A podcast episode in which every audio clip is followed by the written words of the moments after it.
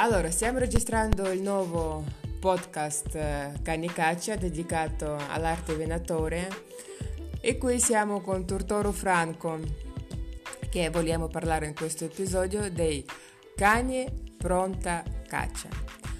Allora, Tortoro Franco, vorrei chiedere di presentare.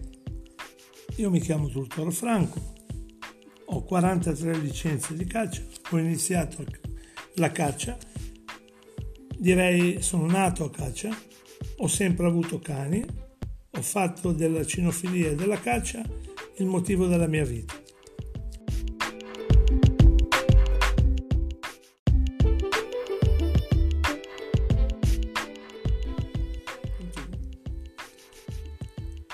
Ho iniziato ad addestrare e vendere cani pronta caccia perché ritengo che nel 2020 il cacciatore moderno, non avendo tempo da dedicare alla preparazione, all'addestramento e a finire un buon cane da caccia, sia giusto fornire un soggetto che abbia i requisiti che ognuno di noi desidera, un addestramento e soprattutto una conoscenza della selvaggina che purtroppo in Italia scarseggia sempre di più che venga effettuata nelle palestre idonee che si trovano in tutto il mondo. Il cane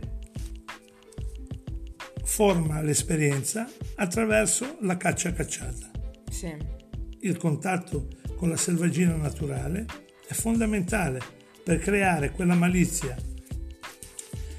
e quell'attaccamento al terreno e alla ricerca del selvatico che fa la differenza. Ritengo i selvatici in Italia siano buoni, ma il 90% sono selvaggina lanciata che ha un comportamento diverso dalla selvaggina naturale. Sì. Inoltre, non tutti i cani, seppur ben addestrati, ben iniziati, ben allevati, ben nutriti, siano dei soggetti idonei per un cacciatore esigente. Perché? Come nelle persone, non siamo tutti dei professori.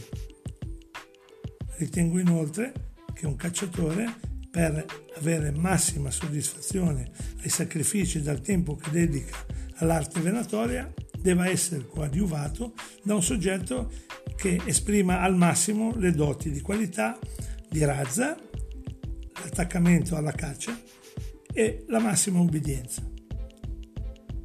L'addestramento non è un'opera facile, ci vuole molta pazienza, soprattutto bisogna avere selvaggina che formi il soggetto.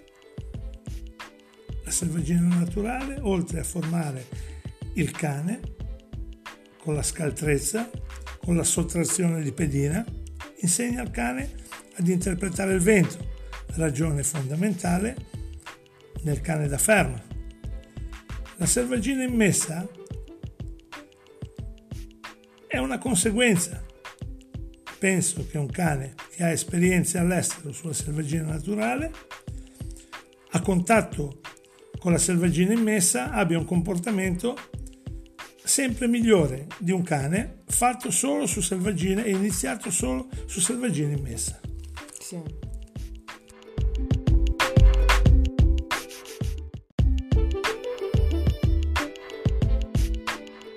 Grazie, concludiamo questo breve episodio e ci sentiamo alla prossima.